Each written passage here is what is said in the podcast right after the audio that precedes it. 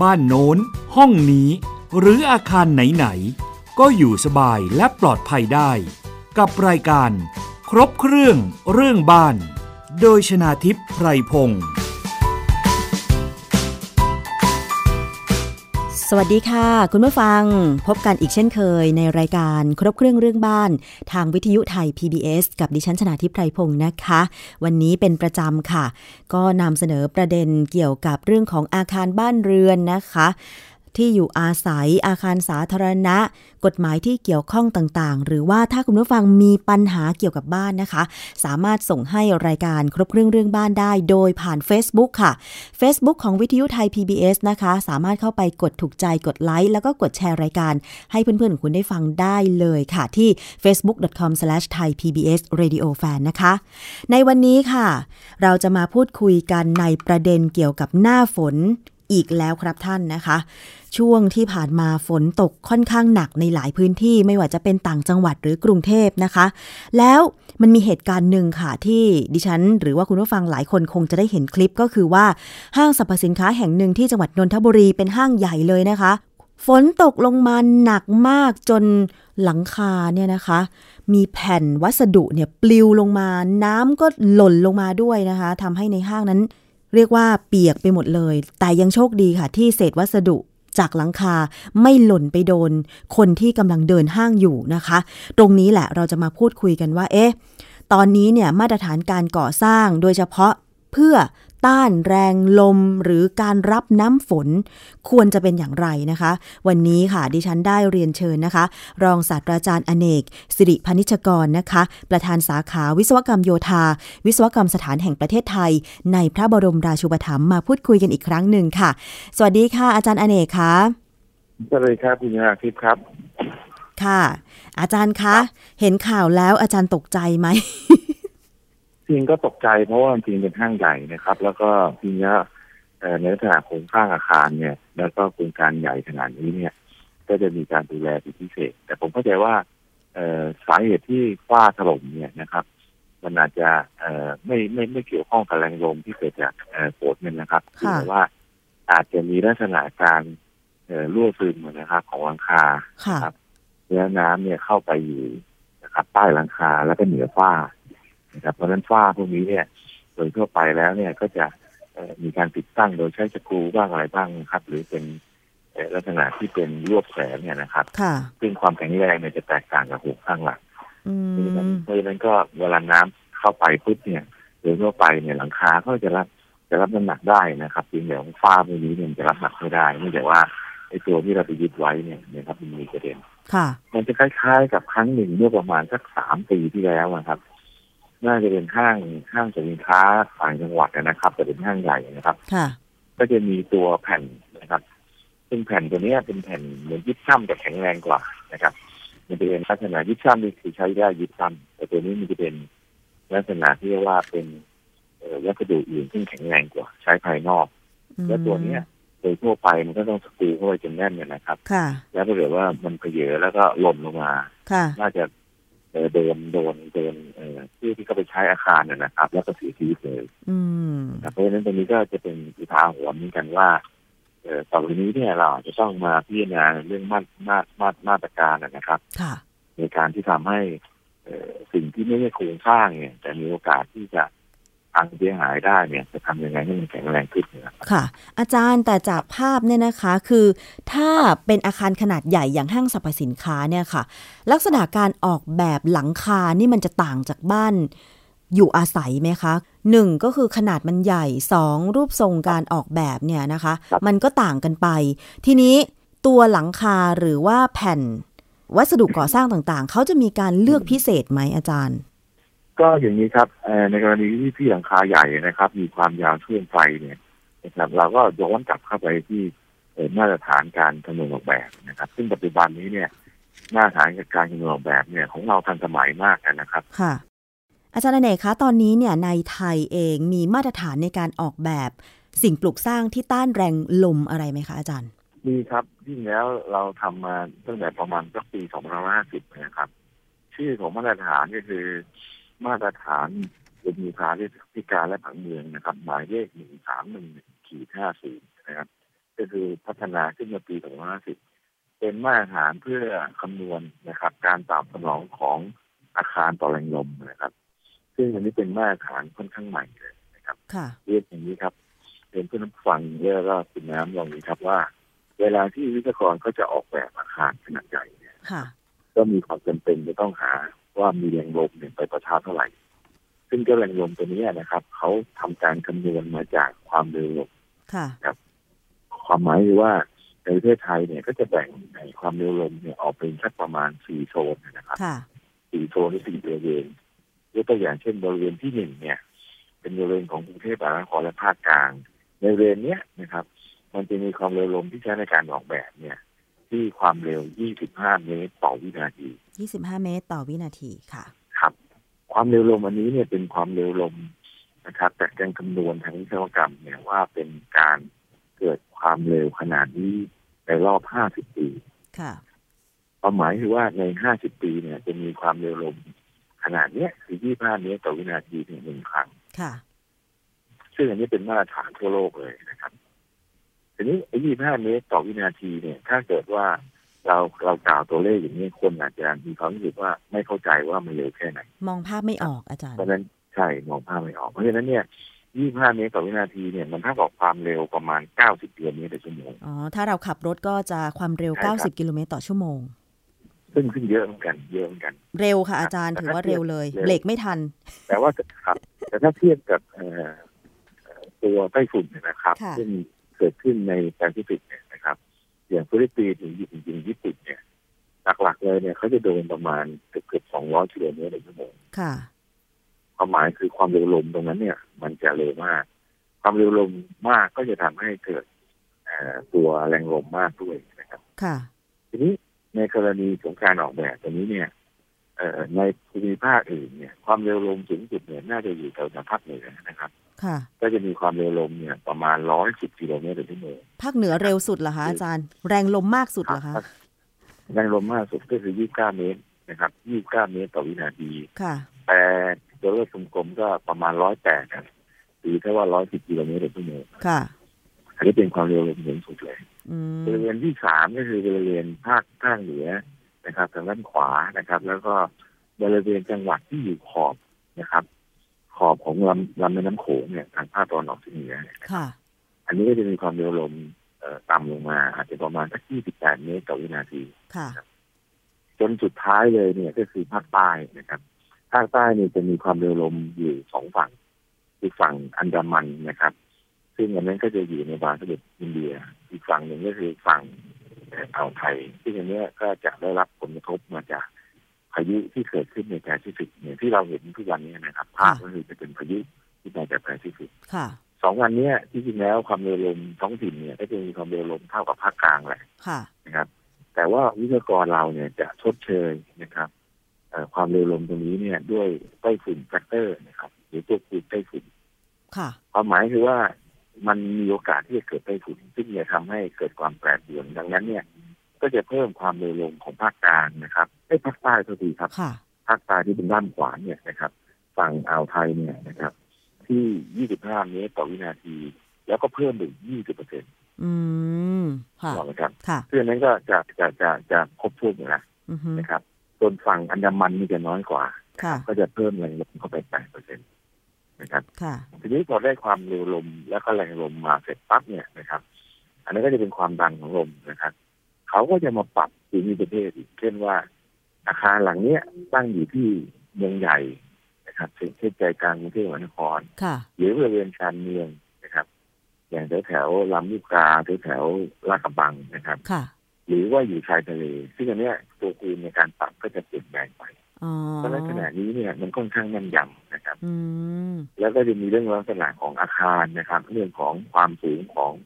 ตัวอาคารเองนะครับยิ่งสูงมากๆแล้วความเร็วลมก็จะ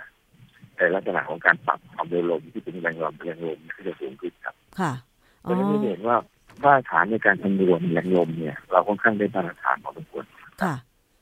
อาจารย์คะ ถ้าอย่างนี้มันมี ครับ มาตรฐานของมัน แล้ววิศวกรเขาก็เวลาเขาออกแบบเขาก็ต้องคำนวณว่าอาคารหลังเนี้ยจะต้านทานแรงลมได้ไหมใช่ไหมคะ แต่ถ้าเทียบกับบ้านเรือนทั่วไปอาจารย์ บ้านเรือนทั่วไป ครับ บางหลัง คือถ้าเราไม่ได้ไปซื้อหมู่บ้านจัดสรรเราก็ต้องจ้างวิศวกรออกแบบเอง อันเนี้ยก็ต้องใช้มาตรฐานตัวนี้ใช่ไหมคะ ครับก็มีผลของความสูงนะครับ แต่โดยทั่วไปแล้วเนี่ย ถ้าอาคารเราเนี่ย สูงไม่เกินสักสักสิบห้าเมตรเนี่ย ผลของแรงลมจะน้อยมาก ค่ะ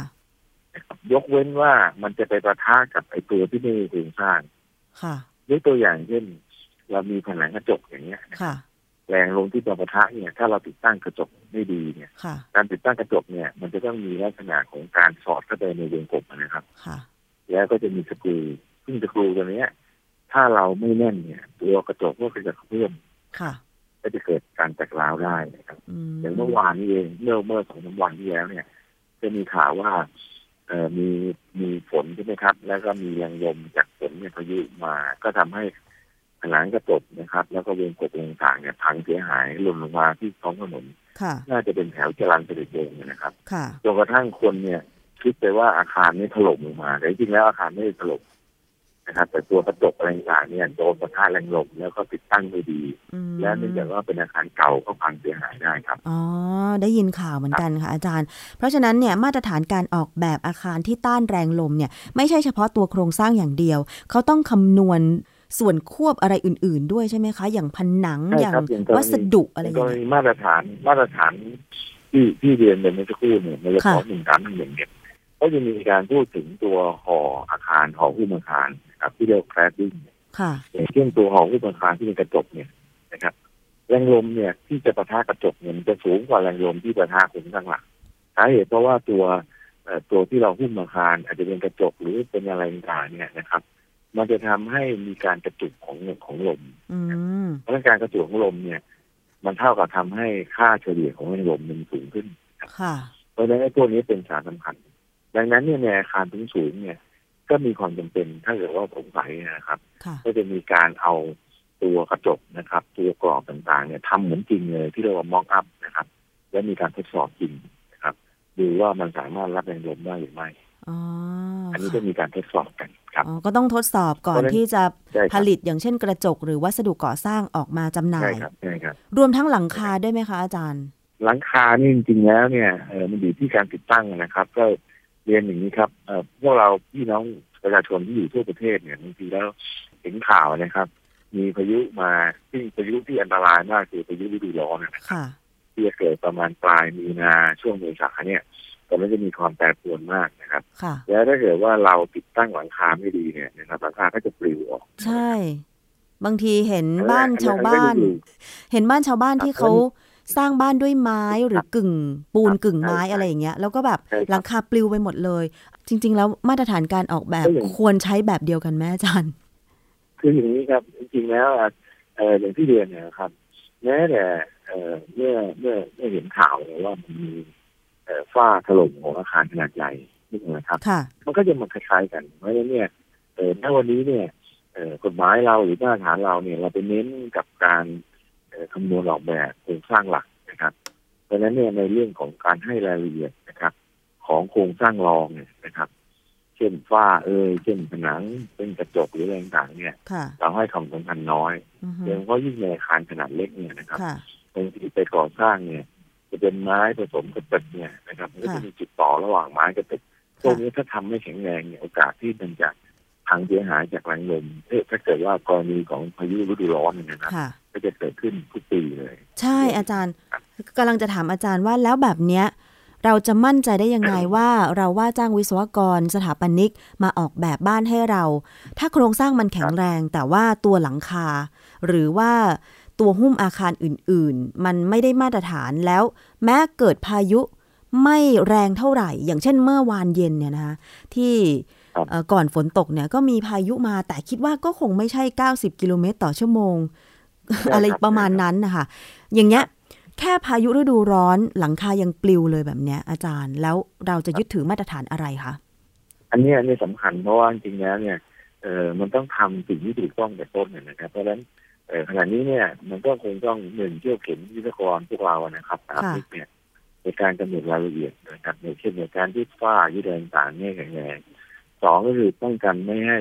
เออฝ้ารับน้ำหนักอื่นอย่างเช่น ที่อาคารขนาดใหญ่ฝ้าถล่มลงมาเนี่ย ค่ะ สาเหตุเพราะว่าน้ำเนี่ยมันเข้าไปนะครับ คือเหนือฝ้า แล้วปกติฝ้าเนี่ยมันจะรับน้ำหนักไม่ได้ ค่ะ นะครับไม่ว่าจะเป็นตัวแหวนหรือตัวตะกรุยยึดแรงขาพวกนี้เป็นหรือเป็นเรื่องสำคัญ ค่ะ นะครับพอรับน้ำหนักไม่ได้มันก็พังถล่มลงมา ค่ะ ซึ่งอันนี้เนี่ยมันก็มันก็ต้องเรียนคุณน้ำหลายครั้งหลายหลายส่วนเลยนะครับหนึ่งอาคารที่ดีก็ต้องออกแบบดีนะครับ ใช้วัสดุที่ดีนะครับ ก่อสร้างติดตั้งที่ดีแล้วก็บริการที่ดี ค่ะ สี่ข้อนี้เป็นสิ่งสำคัญเพราะฉะนั้นเนี่ยก็ฝากว่าในระหว่างที่ดำเนินการก่อสร้างเนี่ยก็อาจจะต้องมาพิธีพิถันเรื่องนี้นะครับ แล้ววันหลังเนี่ยอาจจะต้องมาตั้งวงคุยกันเลยว่าการนี้เนี่ยโครงสร้างหลักไม่ค่อยเป็นปัญหาละ ค่ะ จะไม่พังละ ค่ะ ครับมันก็จะมาเรื่องของอุปกรณ์นะครับ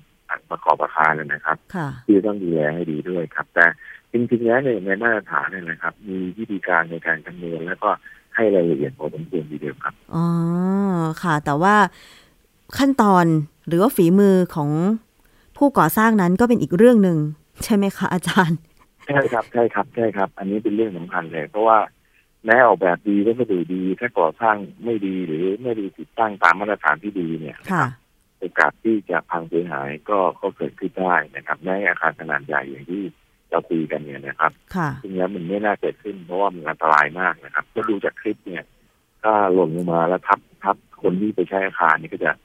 เกิดเรื่องใหญ่โตเลยนะครับ ใช่ ยิ่งเป็นอาคารสาธารณะมีคนเข้าไปใช้ในอาคารเยอะนะห้างสรรพสินค้านี่ไม่ต้องพูดถึงเลย ยิ่งช่วงเย็นๆเนี่ย ยิ่งข้างนอกฝนตกนะ อาจารย์กลับบ้านไม่ได้ คนก็ต้อง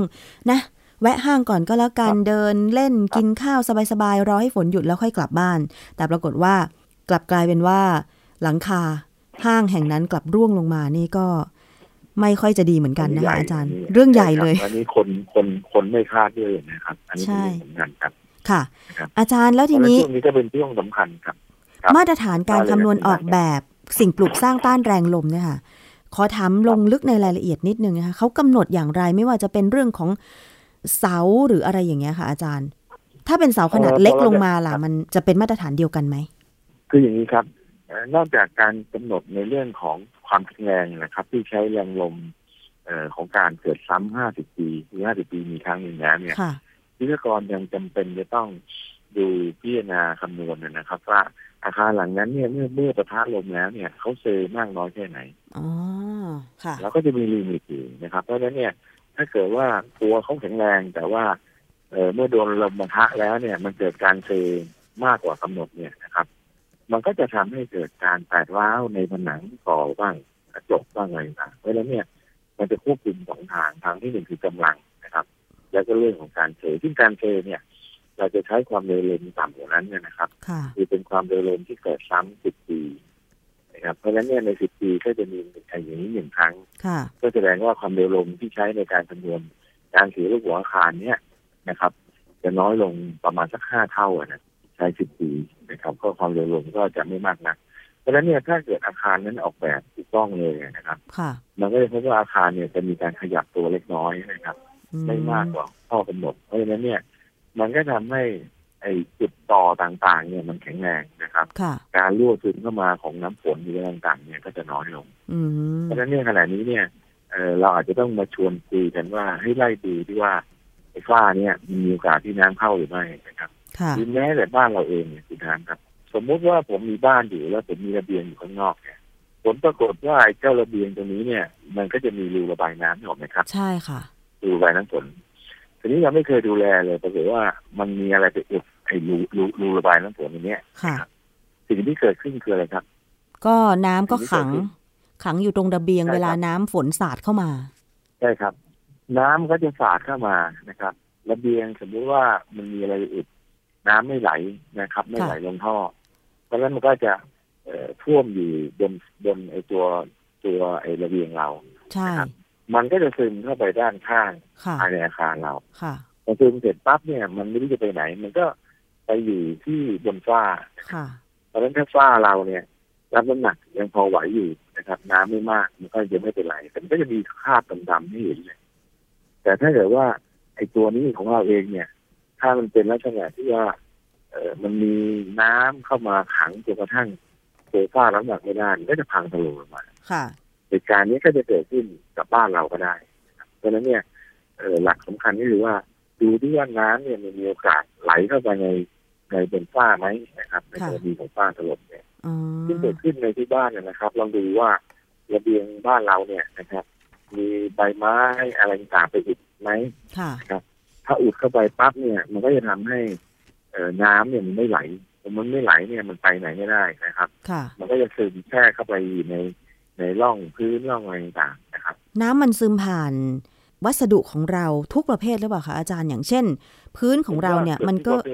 มันก็มีซีเมนต์ ใช่ครับ แล้วเราก็ ใช่ครับ ปูทับข้างบนด้วยกระเบื้อง ใช่ครับใช่ครับทีนี้มันก็จะมีรอยร้าวสมมติเป็นระเบียงนอก ค่ะ นะครับ มีแดดเดี๋ยวแดดเดี๋ยวฝนเดี๋ยวอะไรต่างๆไอ้ที่ยาแนวว่ามันอาจจะร้าวเพราะฉะนั้นน้ำก็จะซึมผ่านตรงเนี้ยครับ อืม แล้วพอน้ำเนี่ยมันเดินทางไปได้ปั๊บเนี่ยมันก็จะไหลเข้าไปเยอะขึ้นนะครับ ค่ะ ที่นั้นมันเป็นปรากฏการณ์ที่เรียกแคปิลารีนะครับเพ ค่ะ ราะฉะนั้นหรือว่าในกรณีที่ฝ้าเราเนี่ยนะครับ อยู่บริเวณขอบของประตูหน้าต่างเนี่ยบางทีแล้วเอ่อไอช่องเล็กๆตัวเนี้ย มันจะดูดน้ำเข้าไปแล้วก็ไปอยู่ในใต้ฝ้าเนี่ยนะครับ เราก็สังเกตดูว่าฝ้าเราเนี่ย สีมันเปลี่ยนไปไหมนะครับ ถ้ามีน้ำอยู่เนี่ยเออมันก็จะเกิดร่องรอยนะครับเห็นค่าบชัดเจน ค่ะ เพราะฉะนั้นเนี่ยต้องหมั่นตรวจสอบนะครับอันนี้ก็จะเข้าหลักเกณฑ์ว่าจำเป็นจะต้องเอ่อบำรุงรักษานะอุตสาหกรรมครับ ค่ะ โอ้ ก็จะเห็นว่าถ้าเกิดเราละเลย ไม่ดูแลซ่อมแซม บ้านเรือนที่อยู่อาศัยของเราเนี่ยนะคะ ก็อาจจะเกิดเหตุการณ์ไม่คาดคิดขึ้นมาได้ ใช่ครับ เพราะว่าอา ใช่บ คารก็ตั้งอยู่ผ่านลมผ่านฝนมาไม่รู้กี่ปีใช่ไหมคะอาจารย์ ใช่ครับใช่ครับ แล้วแล้วจริงๆแล้วเนี่ยข้อที่จริงเนี่ยเอ่ออาคารขนาดใหญ่อะนะครับ ที่เกิดเหตุเนี่ย เราต้องยอมรับว่าเขาก็จะมีเอ่อเรียกว่าอะไรเรียกว่า เขาก็จะมีเจ้าหน้าที่อาคารคอยตรวจดูแลเป็นรักษาเนี่ย ใช่ ต้องต้องต้องต้องต้องจะจะจะว่าก็คือต้องตำหนิกันเลยนะครับ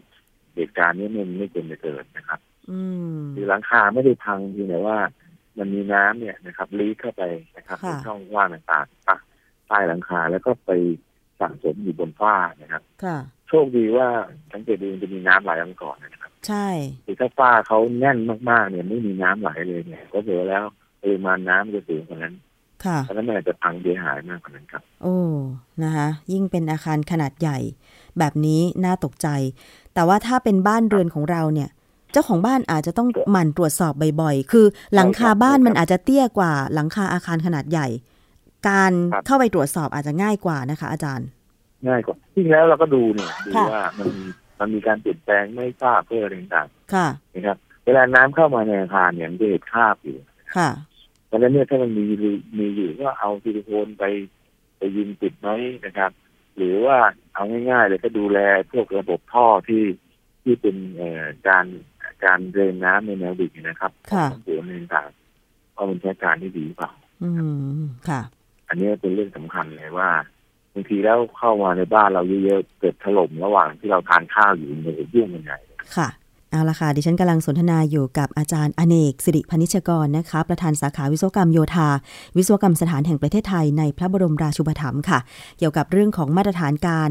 ออกแบบอาคารสิ่งปลูกสร้างเพื่อต้านแรงลมนะคะ ช่วงนี้เราพักกันครู่หนึ่งนะคะ ช่วงหน้ากลับมา จะมาฟังมาตรฐานการออกแบบก่อสร้างสิ่งปลูกสร้างต้านแรงลม เพื่อความแข็งแรง อาคารไม่พังถล่มค่ะ คุณกำลังฟังรายการ ครบเครื่องเรื่องบ้าน ทางวิทยุไทย PBS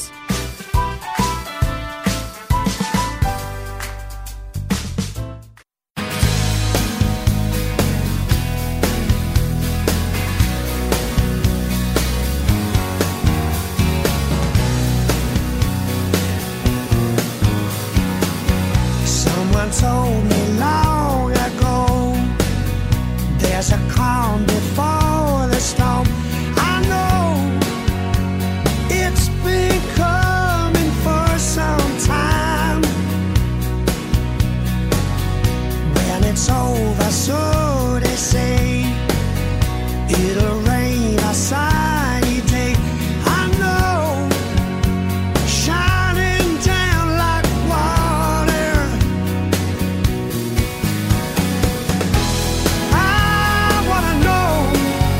have you ever seen the rain? I wanna know, have you ever seen the rain coming down?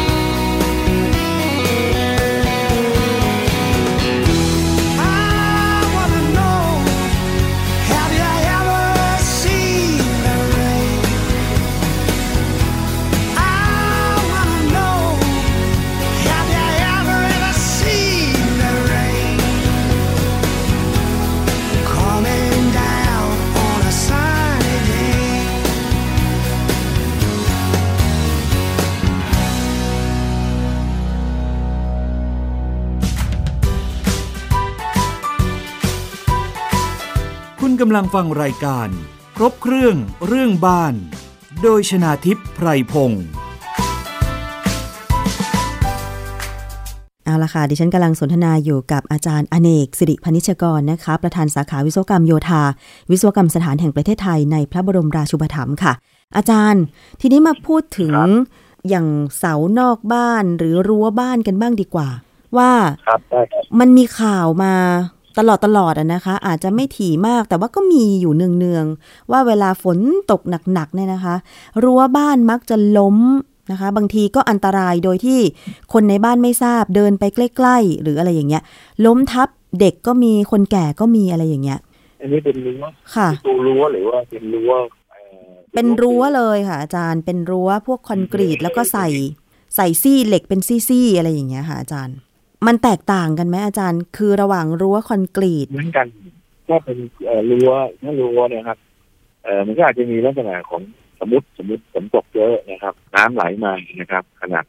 น้ำนี่เป็นเหมือนลมนะครับ เป็นของไหลเพราะฉะนั้นเนี่ย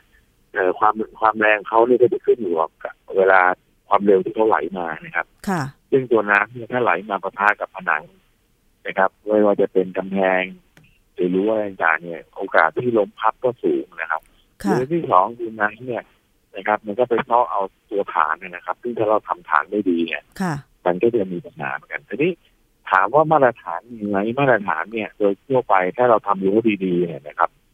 มันจะมีการทำฐานลากไว้สองแนวนะครับ แนวที่หนึ่งคือแนวรั้วแนวที่สองเนี่ยเขาจะตอกเสาเข็มนะครับ ด้านหลังของรั้วแล้วก็ทำคานไปยึดไว้เพราะฉะนั้นเนี่ยมันจะยันไม่ให้ฐานของอาคารเนี่ยมันพลิกได้ ค่ะ เพราะนั้นก็เป็นอย่างนี้ในโอกาสที่มันจะพังเสียหายเนี่ยน้อยครับ อื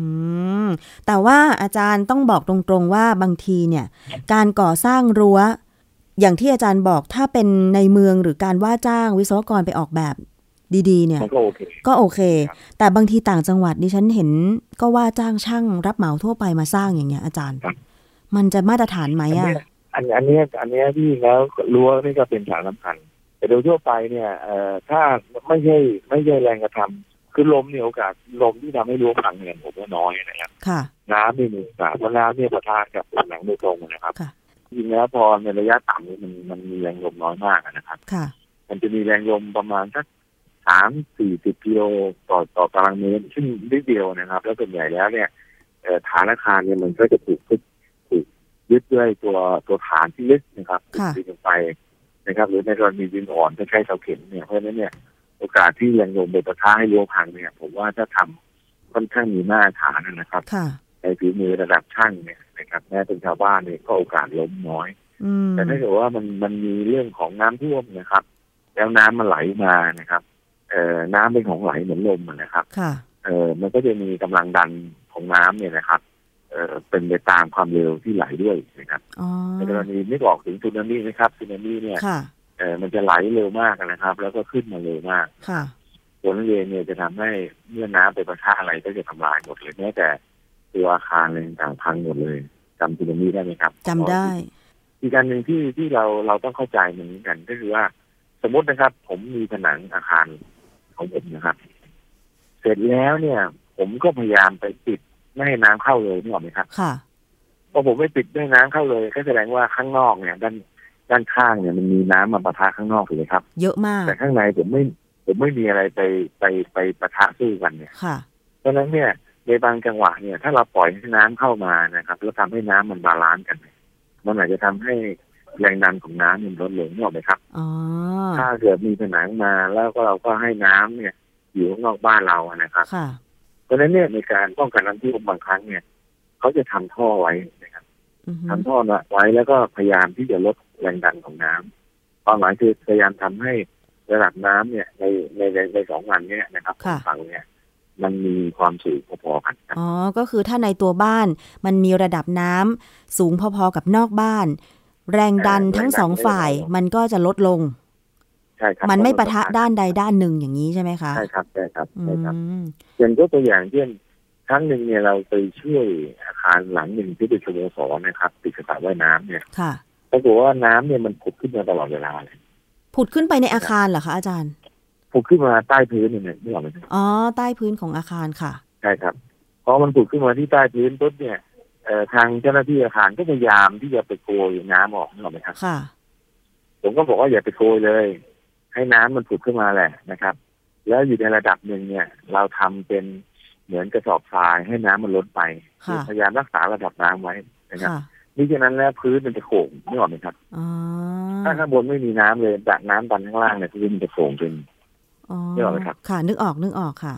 เออ น้ำข้างนอกอาคาร หรือนอกตัวบ้านก็ควรจะมีระดับที่เท่า ๆกันกับในตัวบ้าน ใช่ครับ มันจะได้ไม่ ถ้าถ้า ถ้ามีความจำเป็นต้องทำนะครับ ค่ะ อย่างนั้นจะดีกว่าครับ อ๋อค่ะ อันนี้ก็ได้ความรู้ใหม่นะคะ แต่ว่าถ้าสมมุติว่าเป็นรั้วบ้าน ถ้าน้ำไหลหลากเนี้ยในพื้นที่อย่างเช่นทางภาคเหนืออย่างเงี้ย ถ้าน้ำไหลหลากนี่ก็เอาไม่อยู่เหมือนกันใช่ไหมอาจารย์ เอาไม่อยู่แล้วอย่างใช่ครับเขาเจอเจอปะทะแล้วมันปะทะทันทีเนี่ยถ้ามันยกระดับสูงเนี่ย ค่ะ ความดันน้ำเนี่ยถ้าเป็นน้ำนิ่งเนี่ย ถ้าเรามีระดับน้ำสูงหนึ่งเมตรเนี่ย ค่ะ มันเท่ากับมีแรงกระทำด้านข้างเนี่ยเออหนึ่งพันกิโลต่ ค่ะ อตารางเมตรเลยนะครับ ค่ะ เพราะฉะนั้นเนี่ยอะไรก็แบบอะไรก็อยู่ไม่ได้ครับ อ๋อ แต่ในขณะสมมติว่าเรามีประตูประตูอยู่นะครับ ในขณะที่น้ำมันไหลเข้ามาเรื่อยๆเนี่ยนะครับ น้ำมันก็เข้าไปในบ้านเราด้วย ค่ะ เพราะฉะนั้นเนี่ยลักษณะเช่นนี้เนี่ยถ้าน้ำข้างนอกข้างในมันพอๆกันเนี่ย มันก็จะมีปัญหาเรื่องนี้น้อยครับ อืม อาจารย์คะ แล้วรั้วบ้านเนี่ยควรจะออกแบบให้มีเสาเข็มลึกสักกี่เมตรนะคะอาจารย์ในแต่ละพื้นที่ มันแล้วแต่มันแล้วแต่พื้นที่ครับ เหรอคะ แต่บางพื้นที่เนี่ยมันก็เออตอกเข็มไม่ลงนะครับส่วนใหญ่เข็มเข็มเลี้ยวก็จะเป็นเข็มเล็กนะครับแต่ในกรุงเทพเรานี่ก็จะใช้ความยาวเข็มประมาณหกเมตรนะครับ เป็นเข็มเล็กขนาดเล็ก ค่ะ เลย ค่ะ ครับ แต่วิธีการนี่คือเขาจะตอกแนว แนวที่เป็นฐานรากอะนะครับ แล้วก็ตอกเข้ามาด้านในนะครับสองต้นเว้นต้นสองต้นเว้นต้น ก็คือว่าจะเอาเข็มข้างในเนี่ยไปยันกับไอตัวเข็มในแนวรั้วครับ ค่ะ อื ครับ ม ก็ควรจะเป็นการตอกแบบนี้ ใช่ครับ เพื่อความแข็งแรง ก็จะยันได้ มัน ใช่ค ยั รับ นได้ เพราะว่าลักษณะของรั้วมันก็ โปร่ง มันตั้งตรงอะนะ ครั คะ บ อาจารย์ เพราะฉะนั้นการตอกเสาเข็ม รั้ว จึง ให้ ต้อง ให้มันโปร่งก็ดีคือสมมติถ้ากรณีน้ำหรือน้ำจะเรามีโอกาสเสี่ยงเรื่องน้ำนะครับ ค่ะ หรือถ้าเกิดว่าเรามีบริเวณพื้นที่มากเนี่ยเอ่อการทำรางระบายน้ำเนี่ย ก็จะช่วยทำให้การประทานน้ำไปตรงกับตัวกำแพงเนี่ยมันลดลงครับ ค่ะ ถ้าบ้านไหนชอบทำรั้วบ้านทึบก็ต้องมีรางระบายน้ำ เอ่อก็มีระบายระบายน้ำก็ทำให้น้ำประทะน้อยลงอย่างเช่น สมมุติว่าผมมีอาคารอยู่บนอยู่บนเอ่อเชิงเขาอะนะครับ ค่ะ เพราะฉะนั้นในระหว่างความชันตรงนั้นเนี่ยเอ่อวิทยากรมักจะทำเป็นรางน้ำนะครับ เป็นระดับระดับระดับไป ค่ะ ซึ่งรางน้ำตัวนี้เนี่ยก็จะทำให้น้ำที่มันมาจากข้างบนเนี่ยกระจายออกไปทางด้านข้างนะครับ ก็จะเป็นประทะกับอาคารน้อยลงครับ ค่ะ แต่ว่าถ้าอาจารย์จะแนะนำว่าถ้าสร้างรั้วควรจะเป็นรั้วแบบโปร่งใช่ไหมคะ ถ้าในเชิงในเชิงเราไม่มีอะไรป้องกันนะครับ ค่ะ รั้วแบบโปร่งก็ทำให้น้ำมันเข้ามาในในกรณีของรั้วนะครับ ค่ะ แต่ว่าโดยทั่วไปแล้วเนี่ยเออเราต้องมีลักษณะของการป้องกันนะครับ แต่แนะนำว่าเออการป้องกันเนี่ยนะครับเองว่ายิ่งน้ำจำนวนมากๆเนี่ย ถ้าเราสามารถใช้กระสอบอะนะครับ ค่ะ แล้วก็ทำให้ระดับน้ำข้างนอกข้างในเนี่ยมันต่างกันน้อยหยุดเนี่ยนะครับความปลอดภัยของอาคารก็จะน้อยลง อืม ยกตัวอย่างเช่น สมมติถ้าผมมีบ้านแล้วผมติดบ้านตีทุกอย่างไว้เลยเนี่ยนะครับพอน้ำมาบนกระทะบ้านเนี่ยข้างในไม่มีเชื้อเชื่อเลยเนี่ย มันก็อาจจะทำให้มันดันอยู่กระทั่งบ้านพังได้เชื่อไหมครับ อืม ค่ะ เพราะน้ำอยู่ข้างนอกแต่ข้างในไม่มีเพราะฉะนั้นเนี่ยเอ่อถ้าจำเป็นจะต้องจะต้องทิ้งบ้านนะครับผ ค่ะ มว่าแนะนำว่า ก็เปิดให้น้ำมันเข้ามาบ้างนะครับ เพราะฉะนั้นน้ำน้ำข้างนอกในถ้ามันสีๆกันนะครับเรา ค่ะ ถึงเรากันเนี่ยความเสถียรภาพของอาคารในการรับแรงกระแทกของน้ำก็จะลดลงครับ ก็จะดีขึ้นครับ แล้วก็ปัญหาก็จะลดลงครับ ค่ะ ที่พูดถึงเรื่องรั้วที่โดนน้ำเซาะหรือฝนตกหนักๆแล้วมันล้มเนี่ยนะคะ อาจารย์ นึกไปถึงรั้วของโรงเรียนค่ะ เพราะว่า เรื่องเรียน ใช่หลาย ๆ โรงเรียนเนี่ยสร้างรั้วแบบทึบอาจารย์ แล้วทีนี้บางทีเด็กๆอ่ะชอบไปเล่นใกล้ ๆ กับประตูรั้วของโรงเรียนอะไรอย่าง เพ เงี้ย ราะประตูรั้วครับ ใช่ ประตูรั้วเนี่ยครับครับ มันก็จะมีเอ่อหลายหลายหลายรูปแบบนะครับ ถ้าสมมุติว่าเป็นประประตูใหญ่ๆเนี่ยนะครับ ค่ะ แล้วเราใช้รางนะครับ ใช้รางด้านล่างเนี่ยนะครับ แล้วข้างบนเนี่ย ถ้าเกิดว่ารู้ว่าประตูมันยาวมากเนี่ย มันมักจะไม่มีตัวเป็นกล่องเหล็กไปไปล็อกไม่นึกออกไหมครับ ค่ะ ไป มันก็จะกลายว่า เวลาที่เราผลักบานนี่ออกมาจนกระทั่งเกิดเหตุชนกันเนี่ย ค่ะ นะครับ มันก็จะอาจจะมีมีการแกว่งนะครับ แล้วก็เล้มลงได้ อืม เพราะฉะนั้นหลักสำคัญตรงนี้เนี่ยต้องระวังมากเลยนะครับ อาจจะต้องทำเอ่อลักษณะของเอ่อเหล็กกล่องนะครับ ค่ะ ไปสตานขอบด้านบนเพื่อล็อกไม่ให้ ไม่ให้ตัวเรือมันล้มออกส่วนใหญ่แล้วมันจะเป็นสีล้อข้างล่างนะครับ ข้างบนมันมันฟรีนะครับ ใช่ มันฟรีหมายว่าไม่มีอะไรไปรัดไปล็อกมันเลยมันก็จะโอกาสที่จะล้มก็สูงมากครับ ค่ะ อันเนี้ยน่าสงสารมากเลยบางทีดิฉันเห็นข่าวนะอาจารย์ คือคนแก่กับเด็กอยู่บ้านกันสองคน แล้วไม่รู้ว่ารั้วมันจะพังจนล้มอะไรเงี้ยเด็กก็ไปเล่นใกล้ ๆ ปรากฏรั้วล้มทับบางรายเนี่ยเสียชี ป วิต ระตู เลย เนี่ยเป็นเป็นเป็นประตูรั้วมากกว่า แต่บางทีก็มีเหมือนกันนะ ต้องระวังครับ รั้วพังทั้งแถบ เยอะพังเลยนะครับ อืม มีโอกาสนะครับ ค่ะ มีโอกาสถ้าเกิดว่าก็อย่างที่เรียนนะครับ ถ้าถ้าเป็นโรงเรียนนะก็จะมีเจ้าหน้าที่คอยดูรักษานะครับหรือว่าแนวมันล้มดิ่งไหมนะครับ ตรงไหนที่จำเป็นจะต้องซ่อมก็ซ่อมไป ค่ะ อันนี้ก็จะช่วยให้เกิดความปลอดภัยมากขึ้นครับ อาจารย์ถ้าสมมติว่าหลังฝนตก น้ำท่วมขังอะไรเรียบร้อยแล้วเนี่ยนะคะ เราจะตรวจสอบความแข็งแรงประเภทรั้วหรือเสา อย่างเช่น เสาของเสาไฟนอกอาคาร หรือแม้แต่เสาใกล้ๆบ้านเสาโฆษณาเนี่ยว่ามันแข็งแรงหรือไม่อย่างไร หลังน้ำท่วมหลังฝนตกหนักเนี่ยค่ะ คือ เราทำยังไงคะ ส่วนใหญ่แล้วโครงสร้างเนี่ยเอ่อถ้าเป็นเสาเนี่ย มันจะสร้างในแนวตรงนี่หรอกไหมครับ ใช่ ไม่ดิ่งนะครับ ค่ะ เพราะฉะนั้นถ้าดูแล้วเนี่ยมันไม่ล้มดึกเนี่ยนะครับ มันก็ไม่น่ามีปัญหาอะไร อย่างกรณีสมมติสมมติสมมติว่าผมมีเสาต้นหนึ่งปักอยู่เนี่ยพอน้ำมันมาเนี่ยน้ำก็อยู่รอบรอบรอบบริเวณเสาเพราะฉะนั้นเนี่ย ค่ะ โอกาสที่เสาเสาจะถูกน้ำผลักล้มเนี่ยมีโอกาสน้อยมาก น้อยเหรอคะอาจารย์ น้อยน้อยน้อยยกเว้นว่ามันจะไปท่อฐานท่ออะไรต่างๆนะครับ แล้วอย่างป้ายโฆษณา เอ่ ล่ะคะ อป้ายโฆษณาก็เช่นเดียวกันป้ายโฆษณานี่ส่วนใหญ่แล้วพวกแบบเอ่อรับแรงลมแรงดิดแรงต่างๆค่อนข้างดีนะครับและป้ายโฆษณาใหญ่ๆ ปัจจุบันนะครับ ที่คุณน้ำเห็นเป็นเสาเป็นเกล็ดงอกนะครับ ค่ะ อันนั้นเป็นเป็นป้ายรุ่นใหม่ ซึ่งป้ายรุ่นใหม่พวกเนี้ยส่วนใหญ่แล้วมันจะแข็งแรงมาก เพราะว่าตอนนี้กฎหมายบังคับว่าแรงลมที่มาประทะเนี่ยมันให้กำหนดว่ามันจะต้องยืนสูงด้วยนะครับ ก็หมายความว่าแรงลมนั้นจะทำให้เสามันติดด้วย อืม ดังนั้นวิศวกรก็จะออกแบบด้วยแรงที่ที่มากกว่าปกติเสาโฆษณาใหญ่ ๆ ขนาดนี้ที่ที่ใช้เสากลมๆนะครับ ค่ะ ติดตั้งติดตั้งเอ่อข้างถนนอะไรต่างๆเนี่ยพวกนี้ส่วนใหญ่แล้วได้มาตรฐานที่ดีครับ อืม ที่เรากลัวคือเรากลัวเอ่อเรือป้ายที่ถักเป็นเหล็กนี่หรอกไหมครับ ค่ะ ถักเป็นเหล็กเป็นเสาเป็นอะไรต่างๆพวกเนี้ยบางทีแล้วจำนวนติดต่อมันเยอะบางทีแล้วก็เกิดเอ่อเรื่องสนิมเรื่องของตัวต่ออะไรต่างๆไม่ดีนะครับ ใช่ แล้วโอกาสที่มันพังเสียหายก็จะสูงครับ อ๋ออาจารย์แล้วตอนนี้กฎหมายเรื่องป้ายโฆษณา ก็คือเป็นฉบับใหม่แล้วใช่ไหมคะ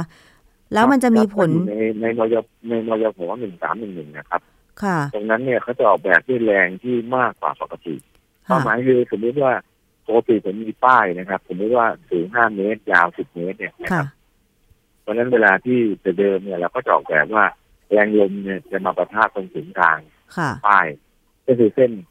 เส้นทะแยงมุมมาตัดกัน ค่ะ ถูกไหมครับจุดกลาง ก็คือจุดกลางของป้ายเลย ใช่ใช่แต่ณขณะนี้เนี่ยกฎหมายบอกว่า เอ่อผู้คำนวณเนี่ยจะต้องสมมติฐานว่า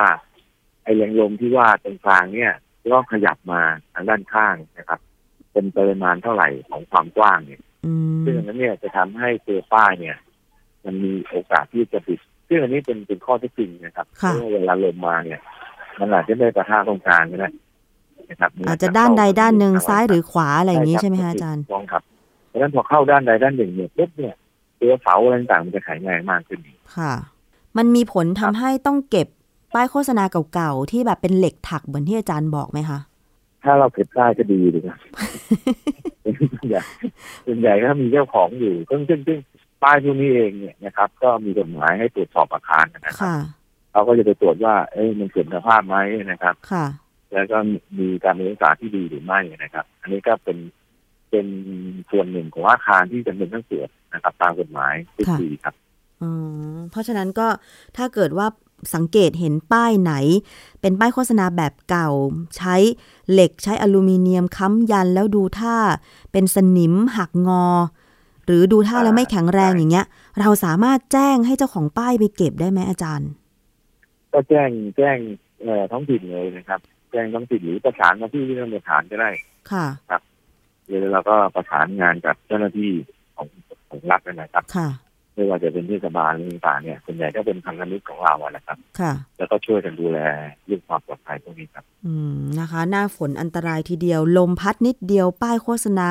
หักหรือเสาตามที่สาธารณะ ล้มทับคนบาดเจ็บเสียชีวิต อันเนี้ยไม่ ครับ อยากให้เกิดข่าวนี้เลย จริงแล้วจริงแล้วไอ้ไอ้ลักษณะของแรงลมอะนะครับ ค่ะ ตาม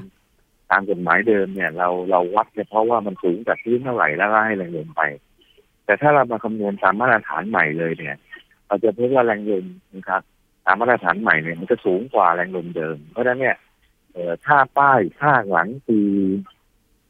ปีถ้าว่าหลังปี2550เนี่ย น่าจะแข็งแรงกว่าป้ายที่สร้างก่อนปี2550ครับ ค่ะ เพราะมีมาตรฐานใหม่นี่เอง ใช่ใช่ใช่ครับนี่ครับ ค่ะ อาจารย์คะมาถึงช่วงท้ายของรายการตอนนี้ อาจารย์เป็นห่วงอะไรกับบ้านในช่วงหน้าฝนแบบเนี้ยค่ะ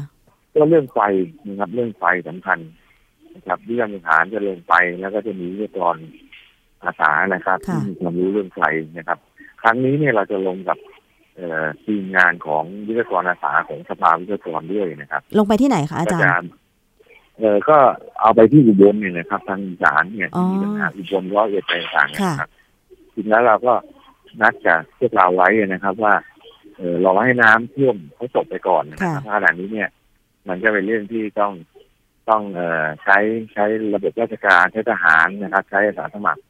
นะครับ แล้วก็ลงไปแล้วหลังจากนั้นเนี่ย เป็นเรื่องของอาคารละ ค่ะ เราก็ไปตรวจว่าอาคารแข็งแรงหรือไม่นะครับ ค่ะ แล้วเป็นถึงเรื่องเรื่องเรื่องเรื่องเรื่องเรื่องระบบไฟนะครับ ค่ะ ตกเรื่องไฟทอดเรื่องอะไรต่างๆนะครับอันนี้ก็ อืม อ่า เราน่าจะทำเอกสารแจกหรือว่าเออขณะนี้ก็ทางสภาวิศวกรก็พยายามที่จะขอสนับสนุนอุปกรณ์บางอย่างนะครับ ค่ะ ถ้าเราได้จำนวนพอสมควรเนี่ย เราอาจจะลงไปแล้วเปลี่ยนให้เลยครับ อ๋อ ถ้าเป็นอุปกรณ์ที่สามารถเปลี่ยนได้ เช่น สายไฟ หลอดไฟ ใช่ สวิตช์ไฟ ใช่ใช่ ก็จะเปลี่ยนให้เลย ใช่ครับ ใช่ไหมคะ ใช่ในกรณีที่มันหนักหนาสาหัสแล้วก็จำเป็นจะต้องเปลี่ยนเนี่ยนะครับขณะนี้ก็เป็นเอ่อทางท่านนายกเสนาธิีเรืองสวัสดิ์นะครับท่านดรเอเราเนี่ยก็พยายามที่จะเอ่อหาทางสนับสนุนทางด้านนี้อยู่ครับ อ๋อ ค่ะ ช่วงน้ำท่วมก็จะเป็นช่วงหนึ่งที่ต้องช่วยเหลือชีวิตคนนะคะ บริจาคสิ่งของ ใช่ครับ บริจาค ใช่ครับ เงินให้มีให้มี ถูก ชีวิตรอด แต่ว่าหลังจากน้ำท่วม หลั เนี่ยงจากนั้นเนี่ยก็เป็นเรื่องของของช่างละ ก็ต้องการการสนับสนุนด้วยเหมือนกัน ครับ ก็ฟื้นฟูนะครับเข้าไปฟื้นฟูแต่ว่าพวกนี้เองก็จะเป็นบริษัทใหญ่ๆนะครับ ค่ะ หรือเป็นพันธมิตรของเราอะนะครับที่ ค่ะ ร่วมกิจกรรมดูแลสังคมนะครับ ค่ะ ผมว่านี่ก็จะเป็นประโยชน์มากครับ ค่ะ ก่อนน้ำท่วมอุบลที่หนักๆเนี่ยก็มีหลายจังหวัดที่ท่วมมาก่อนหน้านั้น ไม่ว่าจะเป็นอุดรนะคะขอนแก่น ครับ กาลสินธุ์อย่างที่โรงเรียนแห่งหนึ่งที่ร้อยเอ็ดเหมือนกันอาจารย์ มีภาพที่ถูกแชร์ต่อกันมา ชื่อ โรงเรียนอนุบาลโพนทองโอ้โห น้ำแบบไหลเชี่ยวมากเลยเป็นน้ำหลากอะนะคะ แต่ว่ามัน ครับครับ มันแรงมาก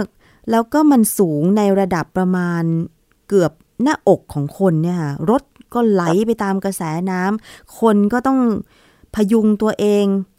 ออกมาจากโรงเรียนนะคะ เพราะว่าตอนนั้นเนี่ย เนี่ยอันนี้อันนี้มันเป็นปัญหาที่หนักหน่วงมากอะนะครับ ค่ะ เราพูดถึงผังเมืองเราพูดถึงการใช้พื้นที่นะครับการใช้ประโยชน์จากพื้นที่ ตอนนี้เองก็พยายามที่จะเอ่อทำเรื่องผังเมืองอะนะครับ แล้วก็ตรงไหนเนี่ยมันเป็นตำแหน่งของของทางน้ำเดิมหรือไม่นะครับ ค่ะ ฉะนั้นเนี่ยขณะนี้เนี่ยมีความสำเร็จของของของสามจังหวัดจริงแล้วมันเริ่มต้นมาตั้งแต่หาดใหญ่อะนะครับ ค่ะ ที่พระเจ้าอยู่หัวเนี่ยที่รัชกาลที่เก้าเนี่ยท่านได้ทรงพระกรุณาโปรดเกล้านะครับ มีพระราชดำริให้สร้างเอ่อคลองที่เรียกว่ารอหนึ่งนะครับเพ ค่ะ ราะฉะนั้นพอน้ำเข้ามาเนี่ย มันก็จะปัดเข้าไปในคลองรอหนึ่งแล้วก็ออกออกออกไปสู่เอ่อลำน้ำอื่นนะครับ ก็จะทำให้เมืองเนี่ยไม่ท่วมนะครับ อืม อันที่สองที่เราเห็นภาพชัดเจนเลยคือเพชรบุรีนะครับ ที่ทางกรมชลประทานเนี่ยไปทำในทางรัฐนะครับ ทางรัฐเหมือนเหมือนเหมือนบายพาสนะครับ ค่ะ พอน้ำเข้ามาก็จะบายพาสไม่เข้าเมืองครับ อืม เพราะฉะนั้นผมว่าขณะนี้เนี่ยก็มีความจำเป็นที่อุบลราชธานีเนี่ยต้องเรียนว่าตรงวาริชนราบเนี่ยเป็น ค่ะ พื้นที่ต่ำนะครับ ค่ะ เพราะฉะนั้นเนี่ยน้ำจะอยู่นานนะครับ มันจะเหมือนภาคกลางที่เราท่วมเมื่อปีห้าสี่ ค่ะ นะครับส่วนของแก่นอะไรต่างเนี่ยมันเป็นระดับที่สูงแล้วก็เขาก็จะไหลลงแม่น้ำโขงนะครับเพราะ ค่ะ ฉะนั้นเนี่ยตัวที่สุดท้ายก่อนลงแม่น้ำโขงเนี่ยก็จะเป็นจังหวัดอุบลนะครับ ใช่ ก็จะทำให้ข ครั้งนี้เกิดความเสียหายมากครับ ใช่ค่ะ ก็เอาใจช่วยถ้าเกิดมีทีมวิศวกรอาสานะคะ ครับ ล แล้ว ง ก็ ไป ถ้าถ้ามีเรื่องของช่างเรื่องของอะไรต่างเราพยายามเต็มที่ครับ ค่ะ ครั้งนี้เนี่ยจะเป็นความร่วมมือครั้งสำคัญของสภาวิศวกรกับผู้บริหารของประเทศไทยนะครับ ในการที่จะช่วยกันดูแลอาคารเนี่ยนะครับ ให้ ค่ะ คำแนะนำในการนะครับ ค่ะ ก็หวังว่าจะจะช่วยบรรเทาความทุกข์เฉยของพี่น้องประชาชนได้ครับ ค่ะ วันนี้ต้องขอบพระคุณมากเลยค่ะ รองศาสตราจารย์อเนก สิริพนิชกรนะคะ ประธานสาขาวิศวกรรมโยธา วิศวกรรมสถานแห่งประเทศไทยในพระบรมราชูปถัมภ์หรือวสทที่ให้เกียรติพูดคุยในรายการ แนะนำหลาย ๆ เรื่องนะคะ เกี่ยวกับเรื่องของมาตรฐานการคำนวณออกแบบเอ่ออาคารสิ่งปลูกสร้างเพื่อต้านแรงลมนะคะ เราเองในฐานะประชาชนเนี่ย อาจจะไม่ใช่วิศวกร อาจจะไม่ใช่ช่าง แต่ว่าก็ควรจะรับทราบไว้บ้างนะคะว่าจริง ๆ แล้วเนี่ย ตอนเนี้ยอาคารมันมีมาตรฐานที่จะต้านแรงลมอย่างไร แล้วเวลามาสำรวจที่บ้านของเราเนี่ยนะคะ นอกจากตัวของโครงสร้างบ้านแล้วเนี่ย ลองสำรวจซิกระจกเอยหลังคาเอยมันมีโอกาสที่จะเสี่ยงเวลาลมพัดนิดนึงมันจะปลิวไหมอะไรไหมอย่างเงี้ยนะคะ ค่ะ ครับก็ต้องยึดให้แน่นครับ แล้วจริงแล้วเอ่อก็ต้องเตือนกันทุกปีเลยนะครับ ช่วงที่อันตรายสุดของพายุอะไรอย่างนี้ก็จะอยู่ในช่วงพายุฤดูร้อนนะครับ ค่ะ เด่นว่าอยู่ในจังหวัดภาคกลางและก็อีสานเนยนะครับตอนนี้ ค่ะ ก็จะมีพายุหมุนมากเลยครับเพราะว่ามันมีความแปรปรวนของอากาศมากครับ ค่ะ ทุกปีก็จะเป็นประมาณนี้ครับแต่ว่าพอเข้าหน้าฝนแล้วเนี่ยผมว่าความเร็วไม่มากนักคือหมายว่าฝนเนี่ย มันอยากจะทำให้ไหลเข้ามานะครับซึมเข้ามานะครับ แล้วก็ทำให้โครงสร้างที่เอ่อส่วนที่ไม่ใช่โครงสร้างหลักนะครับ ค่ะ เป็นฝ้ายต่างพังถล่มได้ ก็ช่วยกันตรวจดูเรื่องท่อระบายน้ำนะครับในบ้านเราเนี่ยเอาง่ายๆเลยว่าอย่าให้น้ำมันเข้ามาในอาคารอย่าให้มันอยู่บนฝ้านะครับ ค่ะ อย่างนี้นก็อาจจะเกิดอุบัติเหตุได้ค อ รับ ย่าให้มันมีรอยที่มันจะแทรกซึมเข้ามาได้นะคะถ้ามันแทรกซึมมาปุ๊บ ใช่มัครับนอยู่ในบ้านเราแล้วขังอยู่ในนั้นนะคะ ใช่ครับ ค่ะ ขอบพระคุณอาจารย์อเนกค่ะ ครับยินดีครับคุณนาทิพย์ครับ ค่ะ ขอบคุณค่ะ สวัสดีค่ะ ครับสวัสดีครับ และนี่ก็คือรายการครบเครื่องเรื่องบ้านนะคะ ทางวิทยุไทย PBS กับดิฉันชนาทิพไพรพงศ์ค่ะ แล้วก็ขอบคุณสำหรับสถานีวิทยุเสียงสื่อสารมวลชน มหาวิทยาลัยเชียงใหม่นะคะ ที่รับสัญญาณเพื่อนำรายการไปเผยแพร่ ให้พี่น้องในพื้นที่ได้รับฟังกันนะคะ ถ้ามีคำถามเกี่ยวกับเรื่องบ้านอาคารต่างๆ ส่งกันเข้ามาได้ ทาง facebook.com/thaipbsradiofan ค่ะ เอาละค่ะ วันนี้หมดเวลาแล้วกับรายการครบเครื่องเรื่องบ้านนะคะ ดิฉันชนะทิพไพรพงศ์ต้องลาไปก่อน สวัสดีค่ะ